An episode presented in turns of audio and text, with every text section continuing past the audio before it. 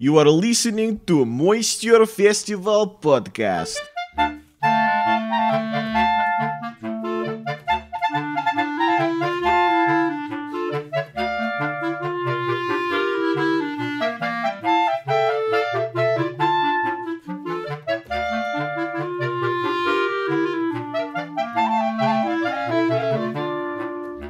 Everybody. Welcome to the Moisture Festival podcast. I am comedy stunt performer Matt Baker. And I am comedy magician Louis Fox. We are both performers at the Moisture Festival. The Moisture Festival, if you're unfamiliar, is a four week festival celebrating variety arts in the Fremont neighborhood of Seattle. It is the largest festival of its kind in the world and features some of the best entertainers and comedians working today. The festival happens in the months of March and April, and not only do they have world class variety acts, the Moisture Festival also hosts a week of burlesque shows. If you're listening to this during the festival, be sure to buy your tickets now because 95% of the shows sell out. You can get tickets to all the shows by visiting the website moisturefestival.org. On this episode of the Moisture Festival podcast, we welcome in Jamy Ian Swiss. We're recording on location at Hale's Ales. Yes, we're upstairs at the uh, banquet room.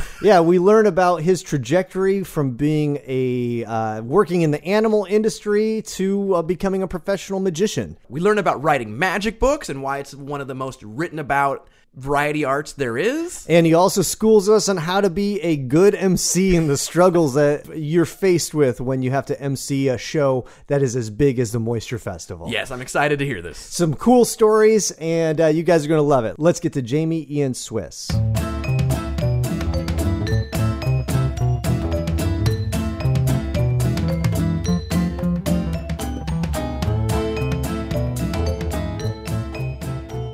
Today's interview, we have a fantastic performer. He's a magician, an author, a keynote speaker, and scientific skeptic. He has been on The Today Show and The Late Late Show and was the chief consultant for Penn and Teller's Sin City Spectacular. He is also the co founder of Monday Night Magic, uh, the longest running vaudeville show in New York City or in all of the United States. Oh, Is it? Well, uh, it's the longest running off Broadway show in New York of- of, any type, actually. Uh, so, Jamy Ian Swiss, thank you so much. Yay. That's me. Thanks for having me. Thanks for joining us. Glad to be here. so off Broadway means what? Means not on Broadway. Okay, so not physically on the street or. Uh, so in New York City, uh, legit, so-called legit theater is considered Broadway. Okay. Broadway theaters are not on Broadway. Tour- Okay. Tourists are very often surprised to find out they are in the traditional theater district, which is in the vicinity of Times Square, between Times Square and Hell's Kitchen. Uh, Hell's Kitchen is now called Clinton. Basically, if you if you rent, they call it Hell's Kitchen, and if you buy, they call it Clinton. anyway, uh, so that's the theater district. That's considered Broadway. That's legitimate theater, if you will, uh, in that term. And off Broadway is every other damn theater in New York, which Okay. is a lot of them. Yeah, and You know, how- and if it's 200 seats, it's equity. So. Yeah. And how long has Magic Monday, Monday Night Magic? Monday Night Magic, MondayNightMagic.com is now, I believe, in our 25th continuous season. Okay. Yeah, That's amazing. And we And were it's not we were just magic. paused for you know COVID, like just like the rest of Broadway, uh, Broadway community. But we did a virtual show during that period. Nice. Uh, every week, that was uh, actually a free show, uh, and uh, but we are back with with Broadway. When we basically are following the path of what the Broadway theaters are doing. So when Broadway reopened, we reopened. Ah, And it's not just magic, it's all. It's it's a magic show. It's not. A, Oh. it's, it, it, it includes some variety, but it is a. We consider it a magic show. Gotcha. We pitch it as a magic show, not not a variety show. It's uh, been the same format for 25 years, and it's. Um, it's three stage performers plus the MC who also performs, and it's uh, opening and middle act in the first half, an extended intermission with two or three close-up performers performing around different areas in the theater, and then uh, basically a headliner in the second half. now, did you grow up in New York? This accent's real. It's not, it's not learned. I didn't have one until I moved to San Diego. So when did you start uh, doing magic? Uh, my father brought me a magic trick when I was seven years old. I was he was not a magician. He had a friend who was. I was a Um, I was an only child. I was extremely introverted. I've since outgrown that phase, and uh, they, my parents were always trying to introduce me to things to, as they said in those days, bring me out of myself. So I had a million hobbies and many creative things. Uh, and uh, he gave me a magic trick, and the, uh, I, you know I was bit. But even though I stayed, I remained in magic passionately through really my whole life, continuously. Um, unlike my friends in magic who were doing you know kids birthday parties and making money that way in high school and college i didn't do any of that i didn't want to perform for kids even when i was one mm-hmm. i've never done a kids show in my life and um, so I remained a hobbyist through all that period, mm-hmm. and I didn't plan to be a, become a professional magician. I never did plan; that was not my intention. And so I skipped all that, and instead, actually, I made money. I made my first creative money as a as a, a musician, starting when I was about 16 or 17, and I was I made I made side money in a band for a number of years but um, as a as a guitar player. But uh, then one thing led to another. I had two other careers beforehand, but when I was 29, I did my first paid magic show, and I've been doing magic or things related to magic ever since. So, how did the first paid show go? Uh, well, it was fine. It was actually two. I did that year. I did two. I booked two corporate holiday shows in December mm-hmm. through connections, you know, whatever. Uh, and I, what I had really done was I had left my previous business. When I decided to make this change, I, I had left my previous business. I was married at the time. My wife at the time, my first wife, had a good job in um, medicine. And she said, and I had been working intently for a few years with Peter Samelson at that time, who was a friend and who I was working with as a creative consultant, collaborator, director, bit of a business advisor, and I got to see how a professional magician lived up close, which I never really had. And I was working quite intently with him for a few years. And then I just reached this point, and my wife said, You know, you're young enough that if you screw up and you want to do something else, you still have time. nice. So why don't you take a year off? I'll support us, and you go figure it out. Ah. And so what I did was I, I she helped me build a magic room in the house where everything was in one space, all the books, practice area, mirrors, all of that stuff. And uh, I locked myself in the room for a year and practiced. And a year later, I went out and did those two corporate gigs, and they went fine. And were, were you doing close up or close were you doing up, strictly okay. close up? Strictly close up. I came up a close up guy. I'm known in the magic world as a sleight of hand artist and a sleight of hand, especially as a card man. And all the national television I've done, that's what I always do on TV. I've never done anything, I don't think I've ever done anything on TV other than have a deck of cards in my hand. But in reality, I do general close up. I, I, have a full stage mind reading show, and I do a lot of stage magic in corporate settings. I mean, obviously, I'm, I'm here for the festival doing on stage. So yep. um, I do you know, if I work at the Magic Castle, I've been working at the Magic Castle in Hollywood since 1987. I'm one of a handful of performers who works every venue there. Mm-hmm. You know, small, medium, and large, close-up parlor, palace, Peller, and the bar. I do all of it. Ah. Uh, the only thing I don't do is I don't do children's magic. I don't stuff women in boxes. So you don't do the Sunday? No, I do not do the Sunday brunch. I do not. I did the Sunday brunch once because uh, my kids were coming. Ah. And they were the performers who were all friends of mine were kind enough to let me come in and kind of MC the MC the show and do a spot. Okay. So that my kids, they were quite young at the time. Uh, my older boys, I should say, my twins, um, and they were able to see me. But that's the only time I've ever worked the brunch at so the castle. when you're when you built your magic room and you're you lock yourself away for a year, you don't see your wife. When you come out, is she like, "How's your card chops?" Or is she like, "What, well, what did you learn?" You know, what? to to. Uh, I went a little crazy that year, and actually, there's a piece I'm doing in the show this week where I actually talk about this in a serious way, and. Um, you know, I did go a little nuts that year, and uh, I, it was very challenging. It was very. Cha- I've been working full time since I was 17. Yeah. I'd been in a career since I was 17, my first career, and um, I'd never not getting a, gotten a paycheck. So uh, as I say in this piece I'm doing, I you know the hardest trick I had to learn that year was to try and accept and embrace the idea that just sitting in my chair and thinking and practicing was worthy, productive use of my time because I was not raised to be an artist. Yeah. Hmm. And I was raised with great interest and exposure to the arts, but I was also raised with an inherent bias that I didn't even know, recognize that, you know, the arts are really important, but they have nothing to do with what you do for a living. you get a real job, you go to school, you get a real job. Yeah. And those two things were miles away in my head. And it wasn't until, you know, many, many, many years later that I recognized, oh man, you know, because I started to think, because I'm also a serious writer. I've written six books, and and I've written millions of words as a book reviewer and an essayist and whatever.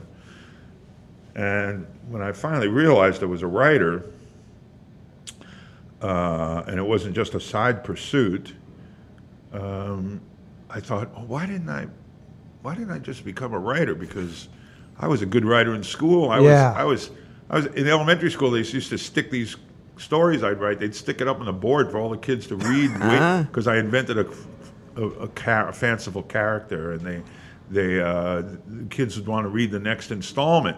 Oh, that's cool. And then, and then in high school, I was editor in chief of the. Even though I was all over the map in high school, I was in radical politics, and and my grades were all over the map. But I was editor in chief of the literary magazine. So why didn't I just become a writer? I would have had a much more sensible career, and I would have been, you know, maybe writing in a more mainstream way as opposed to writing about my fringe subject Yeah. of magic. You know. yeah. Um, Did you have any f- training as a writer outside of like high school? In... No, I'm just a, I'm, I'm an autodidact. I'm just a guy who reads books and has an opinion. I ah. dropped out of college. I dropped out of college.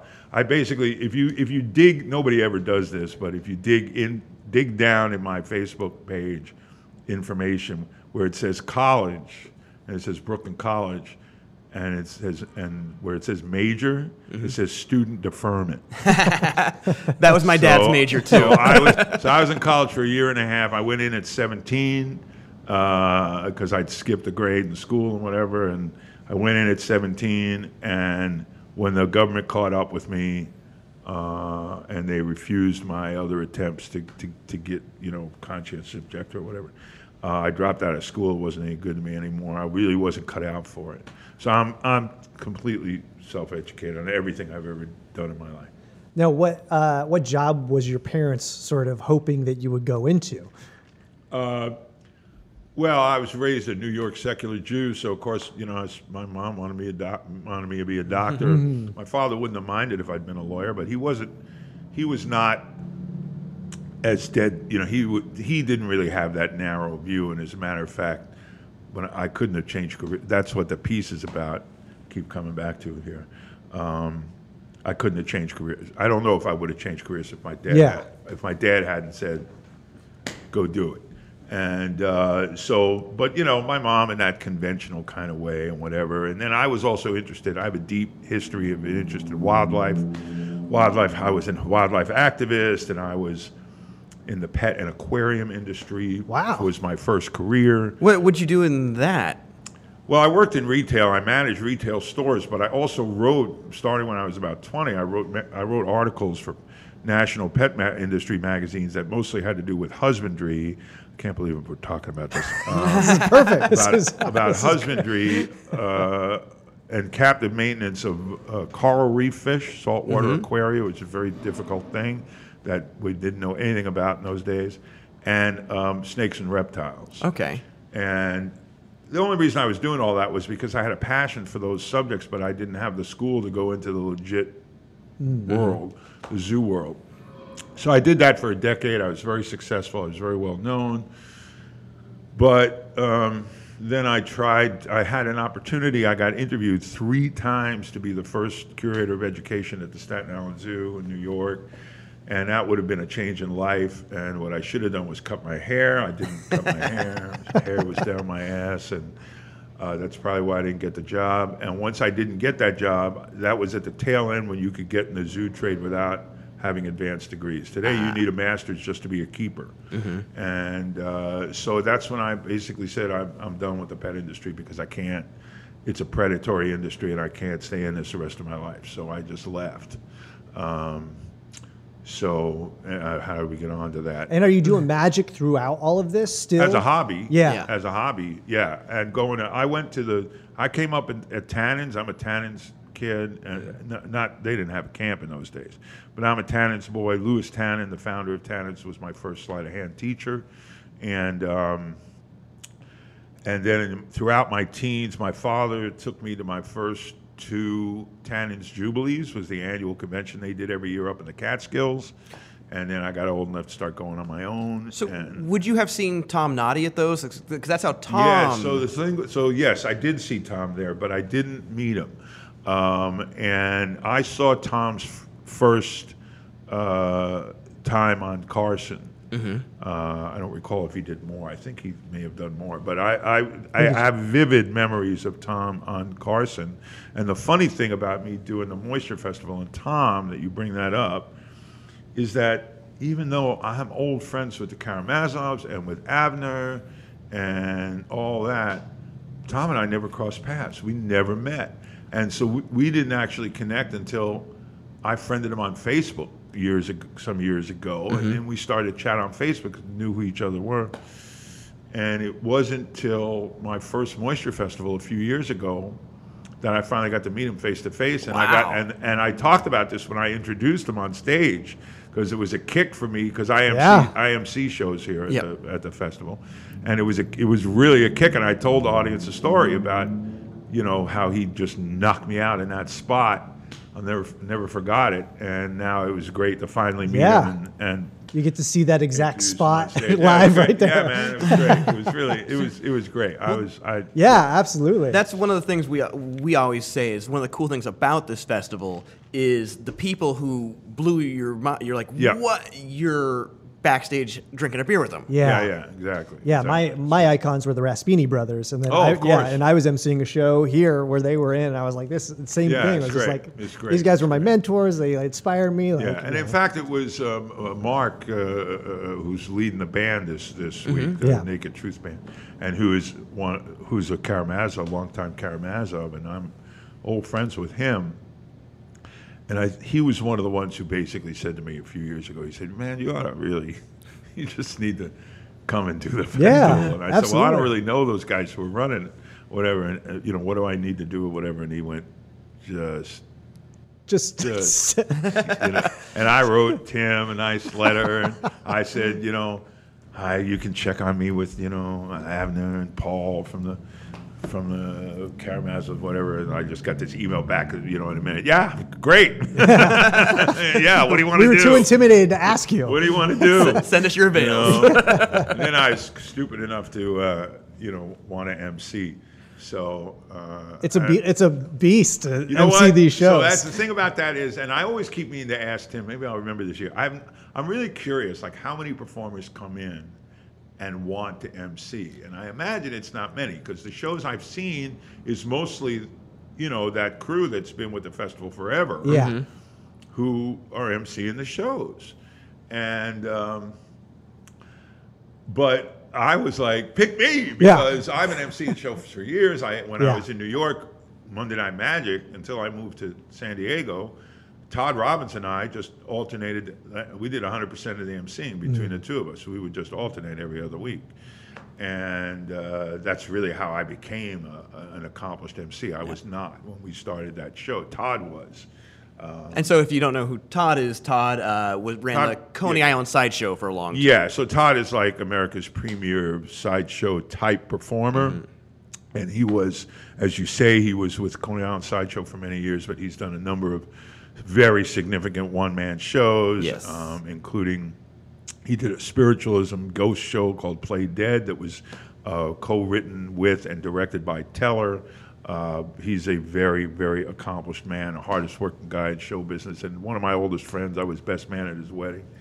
And when Monday Night Magic started to happen I called him and said, "We need an MC," and uh, and he uh, he came on board. So. Uh, so yeah. So anyway, I said to Tim, "Hey, pick me. I'll MC this because it looks hard."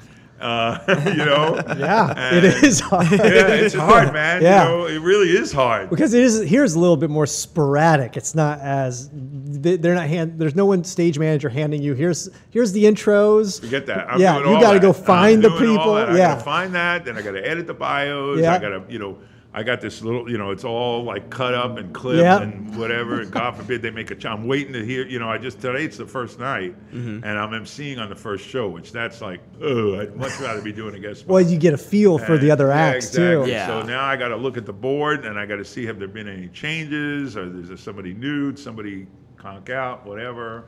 What's the running order? Yeah. And then I got to remember to talk to the acts go, what are you closing on? So I Exactly. know when I'm going out. How much then- time do I need to do then I between have to this? Try and act? Yeah. remember what they're closing on. And, you know, so it's it's. Uh, And then- but it's so much fun too because the vibe is so good. The crowd is happy. Yeah. Not fighting the crowd. Um, and live band, you know, Right? You don't see that anymore. I got a band. I got a band leader to screw with. If nobody else gets the joke, at least you know they will. They're gonna rim shot you. exactly, exactly. I love that. You know. Well, that's that's one of the cool things about this is uh, the the previous guest we had up here was like, "There's a live band here." We're Oh, like, yeah, right. Yeah, like it's the it's the Yeah, cool. you don't really see that's that a lot. You don't see it a lot anymore. No, not at all. No, absolutely. And in fact, you know, Mike Caveney, who is uh, I think going to be here next week. He'll be here next right? week, and we've we've done a podcast with him on the And he Festival podcast. Do you know? He does sometimes, I think. Okay, because he's one of the greatest MCs like in America. I mean, he's Mm-hmm. just one of the. There's a handful of guys who are known for MCing in the magic world. Max Maven, Gene Anderson, Mm-hmm. Caveney is a monster. He's Really? absolutely one of the best. Oh yeah, he's flawless. Um, and he's incredibly funny, and he's uh, got great killer material, and he's a really, he's a joke smith. Like he's an extremely careful, precise joke writer and character and all of this stuff. He's a truly great performer. And he's a great MC. So I was wondering when I saw him, sorry to be missing him, but I was wondering if he was going to MC here because he's a monster as an MC. Like you can't get like, ah. and um, never let him see you sweat. Like he's always just cool as a cucumber. And um, anyway, uh, uh, oh, but I remember Mike saying to me many, many, many years ago because he's a very, very successful corporate platform performer. If you're going to be a if you're going to be a platform variety performer today, by today I mean the last 50 years, you're working in corporate audiences. And I remember many years ago Mike saying to me, um, I was born too late. I, I missed I missed vaudeville. you know, I missed having a curtain. I missed having a band. Yep. Yeah. Specifically, I remember that's what made me think of this. I remember he said this to me 25 years ago, but I always remember him saying I missed having a band, and now I walk on to recorded music on a little platform in a corporate in a banquet room, and all I have is a microphone and maybe a light. Mm-hmm. You know, and I And you're always, up there that always stuck in my head. Yeah. That it was a really interesting comment because it's not just a nostalgic, wishful thinking comment. It actually goes deeper than that because it does say, it does speak to that that is what we are doing. We're actually, we are vaudeville performers. Mm-hmm. And at a different time, we would have been in a 2,500 seat or Showroom, 5,000 yeah. seat ornate beaux art theater with a with an orchestra and all of that, and we- just live in a different time. Yep. But what we're doing is the same. what we're doing is the Yeah. same. We haven't changed. The world has changed around us. The the setting we're in has Yeah. changed, but we're still doing the same thing. And that's a it was a really interesting con, uh, comment. Yeah, well, I'm interested because um, they have the show band, but you're right. Half the acts they're they're set to tr- music tracks and like all the circus acts are Right. Where in the old days, man, Yeah. you came in with charts. exactly. You came in into charts. You gave the band the charts, you know, and then you did bits. One of my mentor, my my last great mentor, was a very famous, legendary magician by the name of Johnny Thompson, also known as the Great Tomsoni and Company, and company referring to his wife Pamela. Um, and they did one of the most legendary silent comedy magic acts in the history of magic. But they also did many other things, and in fact, John was known as he took great pride being known as a general practitioner because he did every kind of magic there was, literally every kind of magic there was. And he was also he later in his career when he wound down as a performer, he became the the number one magic consultant. If, if anyone who ever heard of a magician if you'd heard of that magician, that magician had used John Thompson as a consultant, and for 20 years he was a resident consultant to Penn and Teller.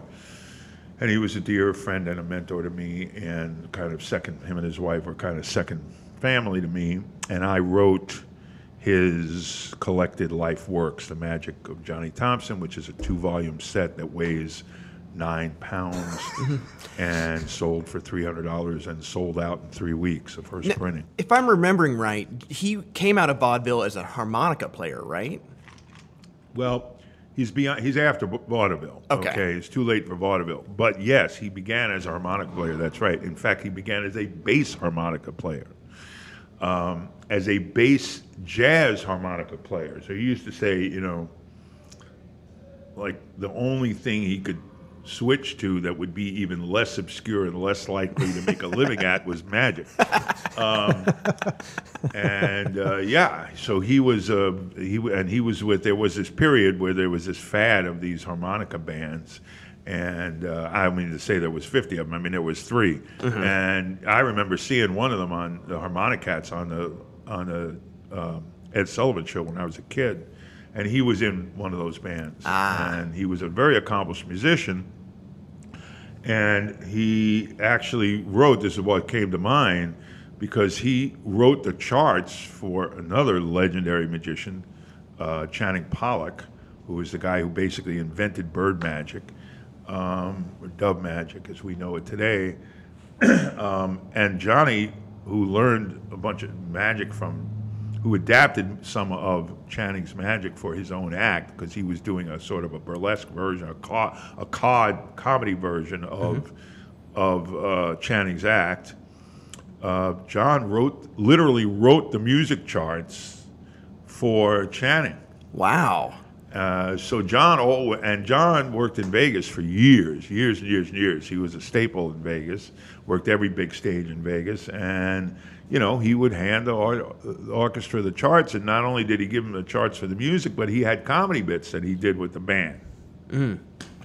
So yeah, he, you know. So the million dollar question: Did you from San Diego? Did you bring charts for the band?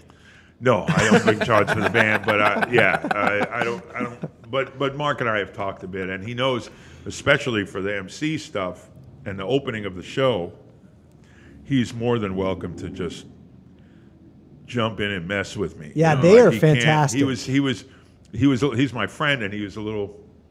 I remember the first show I did, you know, and I, after I was like, you're, you're, you know, you're so cautious, man. You can do more. He said, well, I didn't want to, you know, overplay it or get in your way. I went, just go for it. You can't hurt. You can't hurt me Yeah, um, yeah. because I just love that idea that there's a there's a band there, and I was refreshing my memory because I have video of my show openings every year, mm-hmm. And I was refreshing my my memory recently, and it reminded me of you know there's You're like, oh, I got these three nice jokes. I told yeah, back and forth, Yeah, you know, with the band. So it's yeah, it's a great. It's just a great thing. It just brings a certain Yeah. liveliness and. Yeah, it's a different thing. What what's some other things that you know you've been performing for for a long time? Yeah. What's some other things about the Moisture Festival that sort of make you want to keep coming place- so back? it's the only place because different worlds in show business, you know, it's the only time I've ever introduced an aerial act. Oh, Like that's the Yeah. coolest to me. That's the coolest thing in the Right? world. Like I get to introduce an aerial act, and, and there's an aerial act on the same show as me. Like that's just, I just think that's, I just think that's cool as Yeah. hell. And uh, it's just that whole thing, and it's just such an unconventional kind of catalog of performers. You know, I might be on a show with one of these performers in in some other place, you know, or something, but not like this, where Yeah. everything it's a new thing every moment. And What's the weirdest thing that you've seen? that I've seen here? Yeah, and then we'll say in general after that. I'm trying to think. What's the weirdest? I don't. I'm not. We can go with in general. Uh, well, again, on my show, I'm not. I don't run into strange things in my show. You're mostly doing stuff you're yeah, solo, I'm, I'm yeah. doing solo, or I'm emceeing very straightforward kind of corporate kind of shows, or or whatever. Um, so yeah, I'm trying. I mean, well, when I first met uh, Todd Robbins, so I was living in D.C. in the late '80s because I was I moved to be a performer at a place called the Inner Magic, and um, I moved back to New York in the beginning of '92, and I went to go work at Mostly Magic, which was a magic club in Greenwich Village run by a, a great magician by the name of Imam. And uh, I started working there uh, once a week on Wednesday nights. I work behind the bar, and then I do some close-up magic to close the show. And then once every two months or something, I would headline on the weekend shows. And you know, it was an intimate theater, parlor theater kind of thing. It's great. And uh, the first time I headlined, uh, the opening Todd was the opening act for me, and I'd never met him. I had knew nothing about him, and he was only he was first. He came up in the magic world, but on the West Coast, but he was moving into this direction of the, of all this sideshow type stuff, and he uh, broke a, a cement brick over his head, over his own head. Okay, So And you- you didn't know a- this was gonna happen. Nope. So he's standing there with a big cement block over his head and balancing it with one hand, and he's got like a little sledgehammer in the other, and he's banging himself in the head until the block splits in two. And I'm like, I have got to meet this guy. so I took him aside, you know, as soon as the show was over, I was like, man, that was great. What's your story, you know? And, um, and we start talking. And the funny thing was, was so I lived I lived in Hell's Kitchen. I lived on the corner of 45th and 9th. And uh, I said, "Well, that's great, man." I said, "Where do you live?" He goes, and I and I had just moved back to New York, and I was thrilled to be living in that neighborhood. I dreamed of living in Manhattan. I I'd spent my life in Brooklyn before I moved away. I dreamed of living in Manhattan. I dreamed of living in uh, in that neighborhood, and uh, it was just the best place I ever lived in my life. And um, and it was right off, you know, 42nd Street before it became, uh, you know, Disney Times Square, Epcot Times Square. So, I like the old version in some ways. So um, anyway, I said, "Where do you live?" He goes, "45th and 9th." And I said, "I live at 45th and 9th." He goes, "No, I live I live at 45th and 9th." Where do you really live?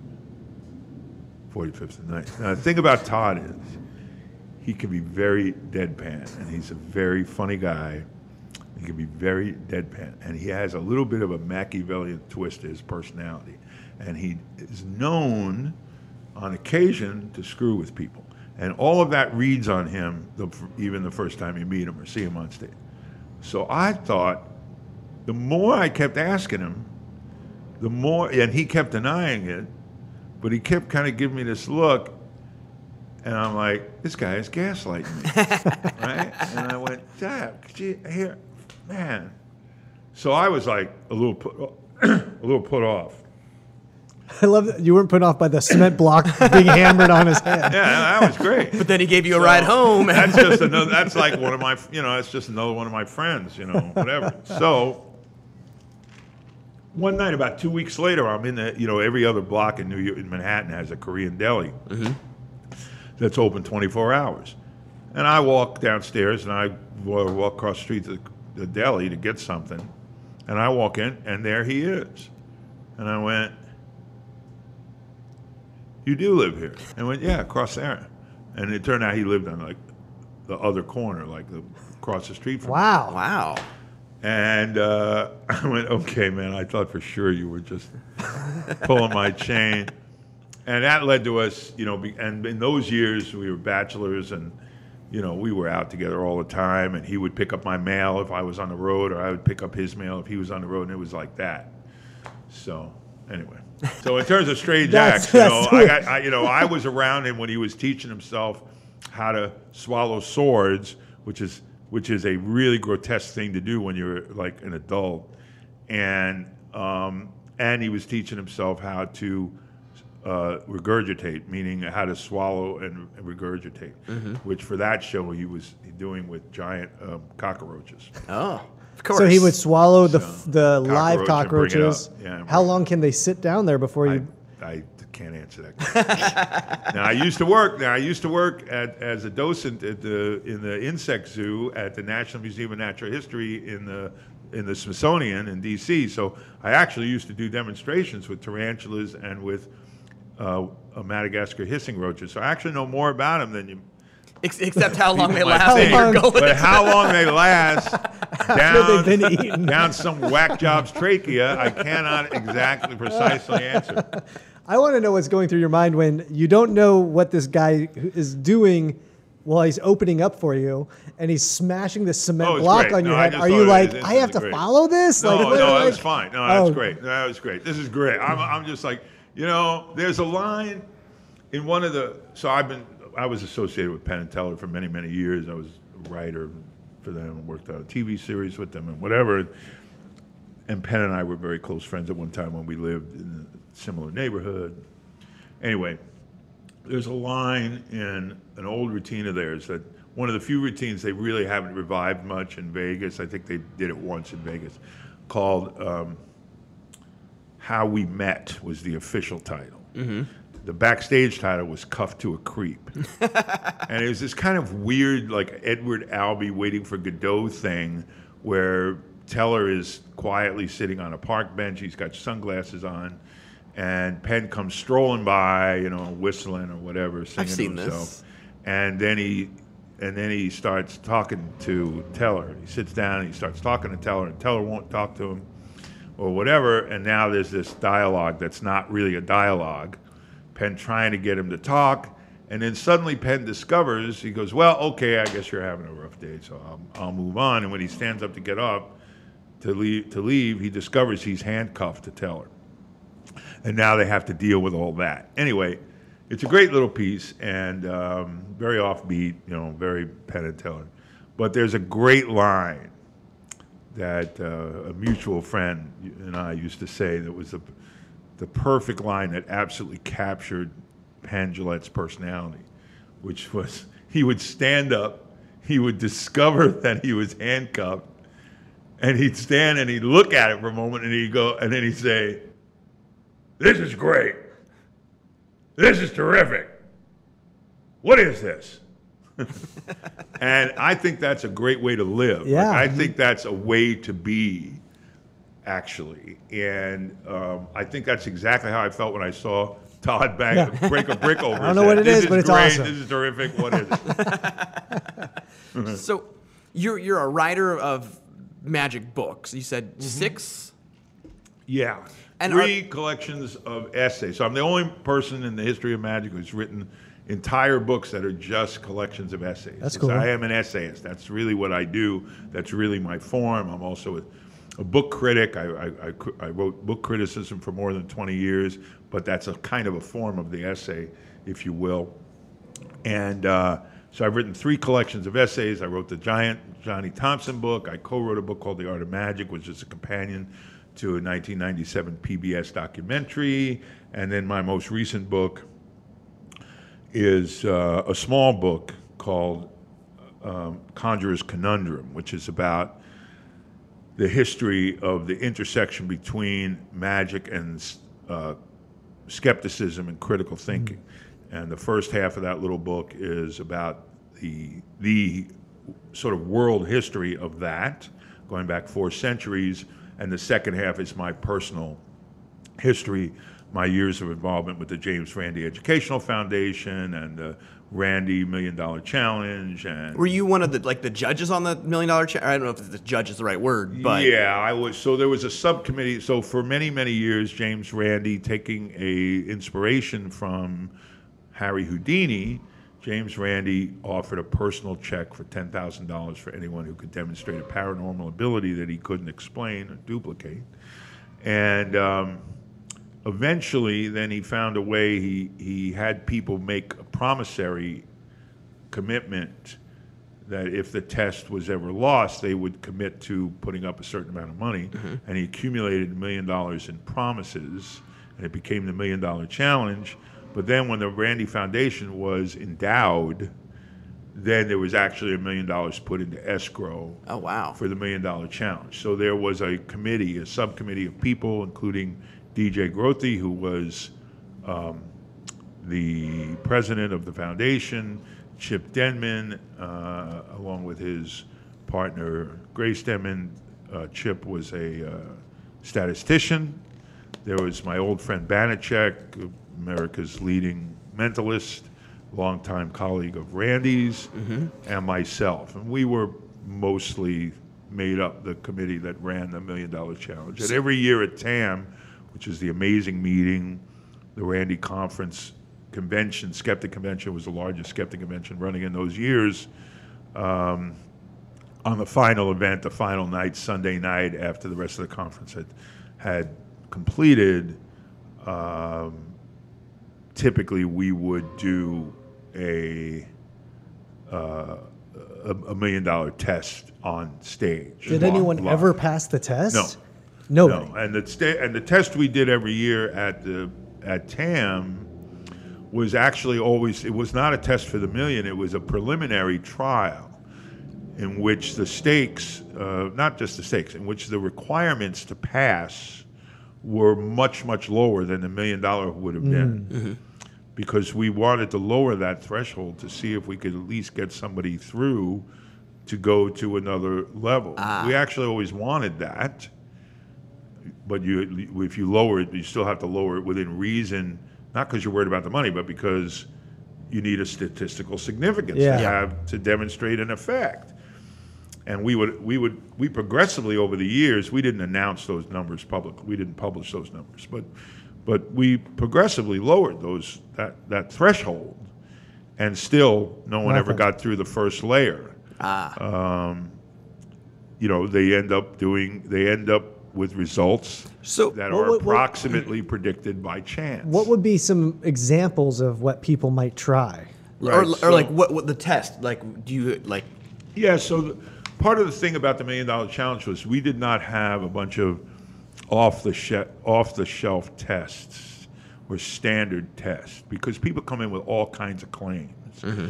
And so the idea, the way the test was structured, and this is what made the whole project so difficult and time consuming on our side, is we would examine the claim and then we would design a test protocol. We would have to design the experiment and then we would have to get the subject to agree to that protocol. And most subjects don't know what an experimental protocol is. Yeah.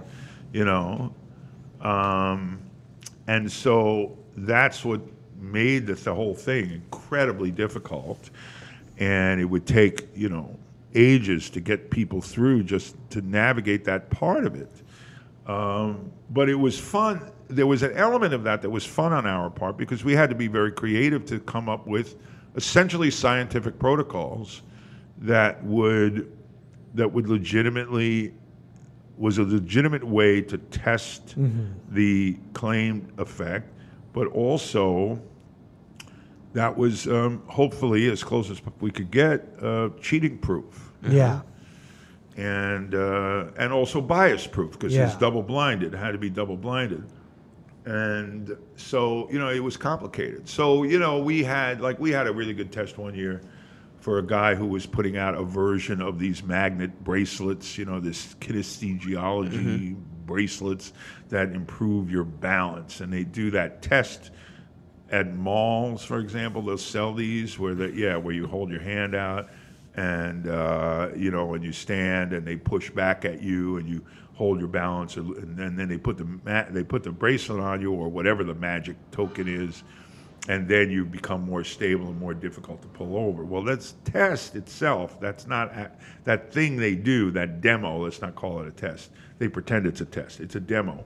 That demo that they do is actually phony, but not necessarily deliberately phony by the demonstrator, because it, like many things that rely on the ideomotor effect, such as pendulums or dowsing, the ideomotor effect works in ways where the the person who's doing it, who's making the dowsing rods move, who's making the pendulum swing, who is administering the so-called balance test, um, they are actually influencing and making the action happen, but they're unaware of the fact that they're directing it. It's unconscious. Wait, so dowsing rods aren't real? yeah, exactly. And and so dowsers, you know, and pe- and people like that are, tend to be what we call shut eyes, in that they're not deliberate deceivers. They actually believe what they're doing. Uh, and so what, that's what happens with these kinesiology tests. And and the guy with the bracelet who was selling the bracelet absolutely believed. I th- I think believed in what he was selling. He was just wrong Yeah. and um, but we you know we devised a very uh, you know very interesting protocol That's gonna be so that and it had to do with randomizing the the bracelet was in a box for the person to hold you don't have to Mm-hmm. wear it you have to can have it in your hand. And and the idea was that the boxes were randomized so we didn't so he didn't know. He was administering the demo but he didn't know if that person had a real quote unquote real bracelet in his hand Yeah. or or nothing or fake or whatever. And it was really interesting to devise Absolutely, that, you yeah. know, so anyway Well, it's, it's crazy. those how- tests are on, on are on YouTube actually, and it may, it's absolutely absolutely amazing to both Banachek and myself that anyone watches them because they they take forever and they're boring as hell. Mostly scientists, probably. But um, no, I think skeptics. I think or, skeptics Yeah? a, or a are. guy trying to tell his partner, like, I hey, think- yeah, maybe we shouldn't yeah, buy yeah. this. But they get views. Like or they have Yuri views Geller on trying to YouTube. figure out how to cheat the system. Yeah, no, he, he, Geller didn't need that. He just avoids. He just spent a career avoiding people who knew anything. yeah. You're a writer of like magic books, and that's one of the f- the variety arts that has the most stuff written about. That's what they say. Yeah, they say there's more books published every year about magic than any other variety art. I don't know if it's literally true, but it's oft repeated. I mean, you're you're a contributor to that. Yes, I am. Yes, I am. why why do you think that is? Oh, why do I think that is? Magicians are smarter. they love to read. They're better, right? That's a good question. I think that um, partly it may have to do with uh, what's required for instruction in magic. Okay. Because the instruction in sleight of hand is complicated. And uh, although video, of course, has exploded in the last uh, couple, several decades, still uh, reading technical descriptions in a in a print book is a different thing. Um, I also think there's just a tradition of literature in conjuring that's different than other arts. You know, there are these each these different arts have different traditions how they pass things along. You know, the circus world is very insular, and they don't they don't talk about their stuff. They just don't. You know, They're better at keeping was- secrets than I- magicians. I, was with a bunch of people once at a at a uh, county fair. Uh, Penn was there with me. Uh, we were with a bunch of friends at a county fair, and we were watching one of these troupes that does this old carny thing of uh, the motorcycle cage, the- Yeah. the, steel ball motorcycle cage, Ball of death. three guys in a motorcycle, on motorcycles. And there was a guy with us who was not one of us. Someone had brought this guy along, and he's kind of green. And uh, he awa- walked away from us, and during a break, he found those guys, and he went back and started asking them questions uh, about how the thing works.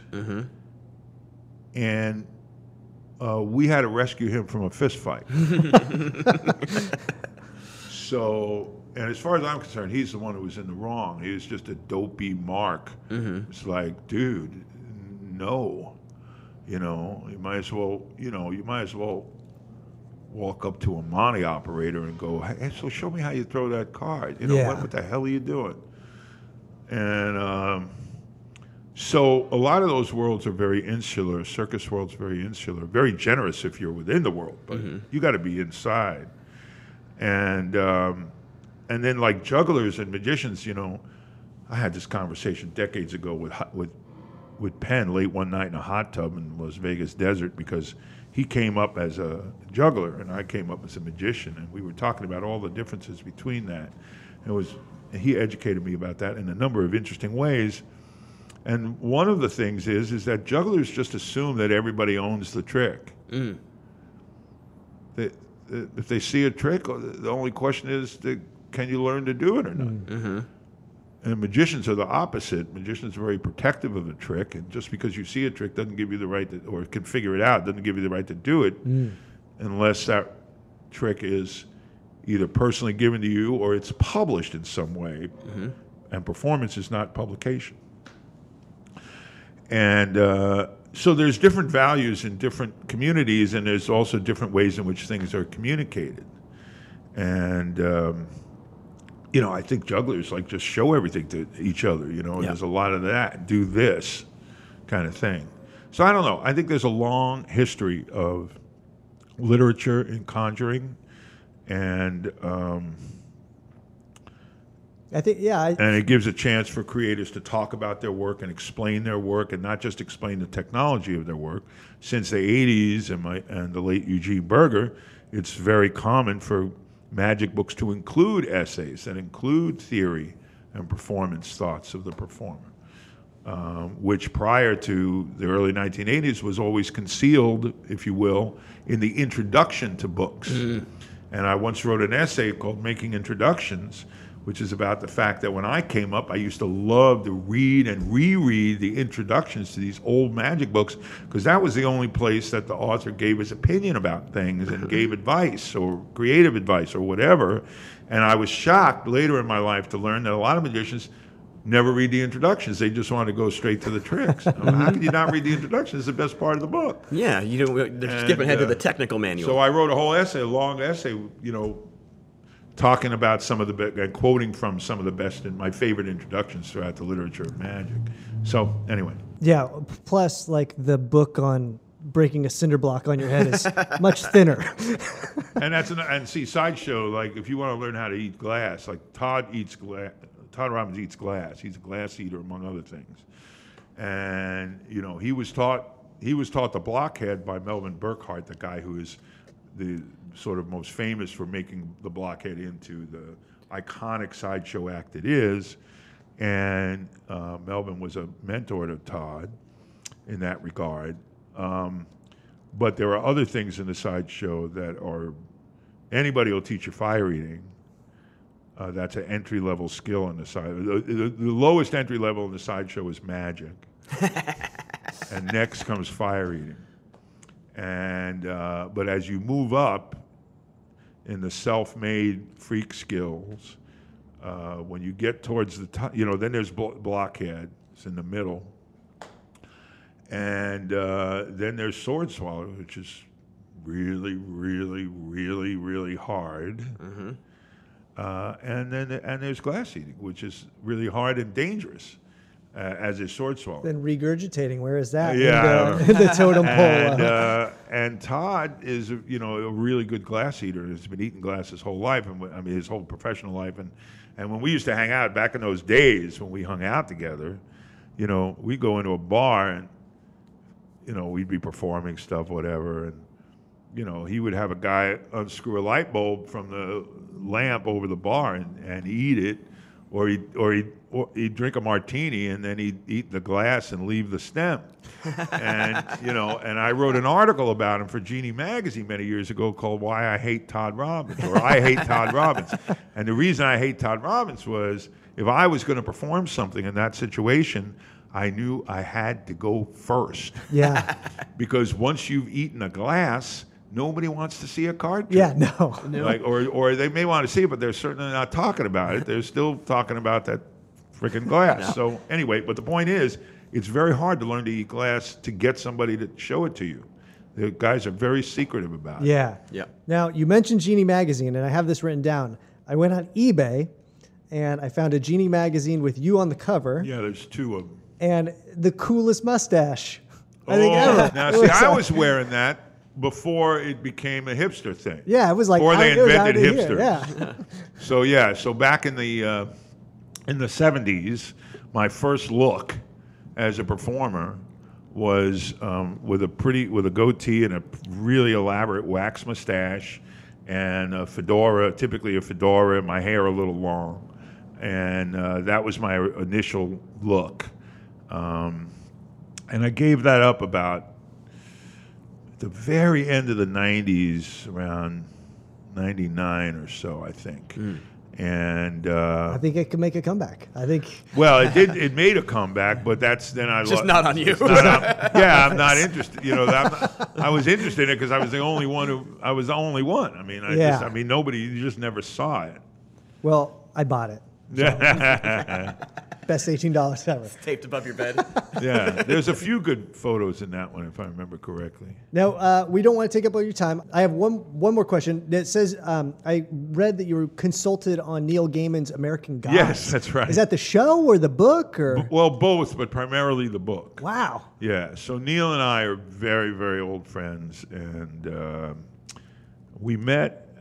Actually, I think we met backstage at a Penn and Teller show in Vegas, and um, we kind of hit. We had dinner together. We kind of hit it off, and um, he was writing American Gods at that time.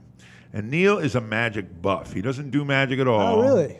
but he's a magic buff, and he actually like reads magic books, and um, so the the protagonist in American Gods, Shadow Moon, teaches himself coin magic while Yeah. he's in prison.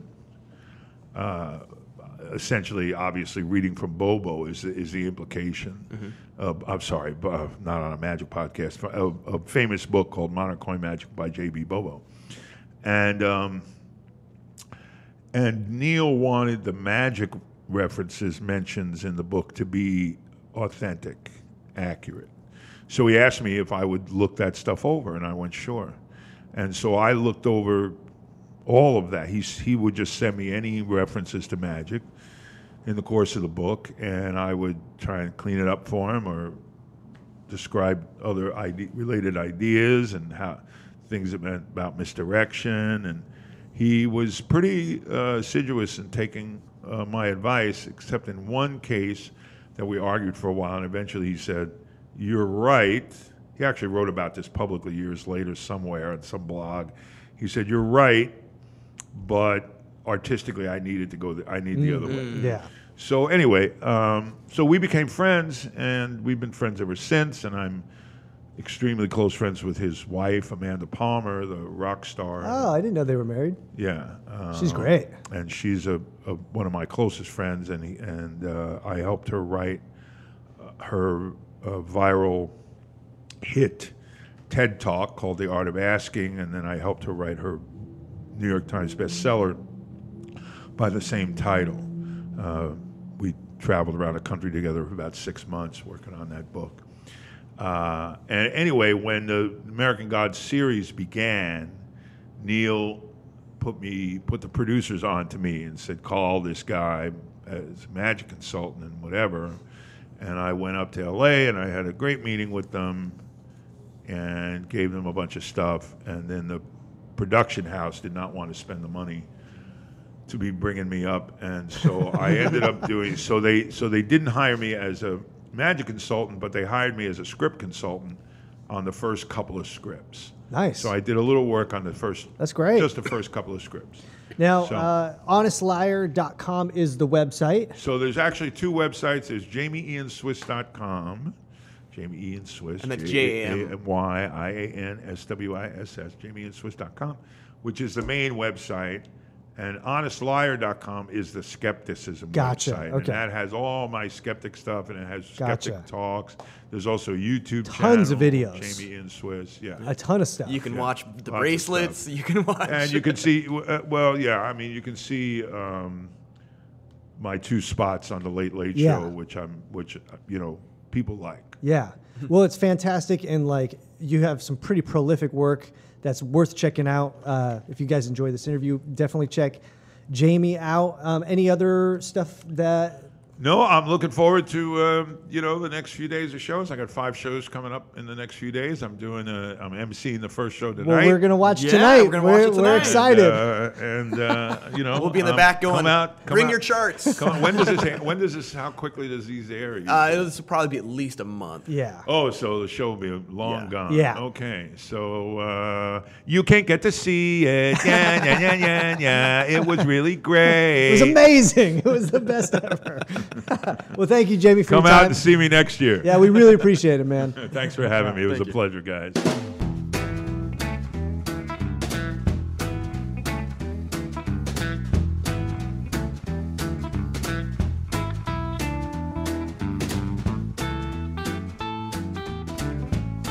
Hey, folks, want to thank you so much for listening to today's podcast. Real quick, the Moisture Festival is dedicated to keeping the ticket prices to shows affordable, and they do that by relying on individual donations. You can donate financially or volunteer. To get more information, go to themoisturefestival.org and click on the contribute button. You'll get all the deets there. Absolutely. And if you want to just follow the Moisture Festival, you can do that on Facebook, Instagram, YouTube, or you can just go loiter outside of the Palladium at Hales Ales.